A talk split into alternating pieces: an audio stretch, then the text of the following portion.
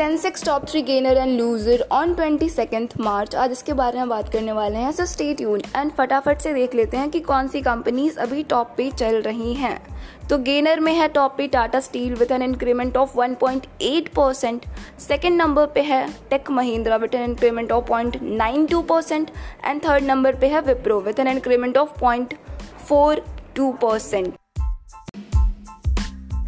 and decrement में है अभी companies like H U L with an decrement of 2.31 percent second number पे है Nestle India with decrement of 1.6 percent and third number पे है Asian paint with an decrement of 1.45 percent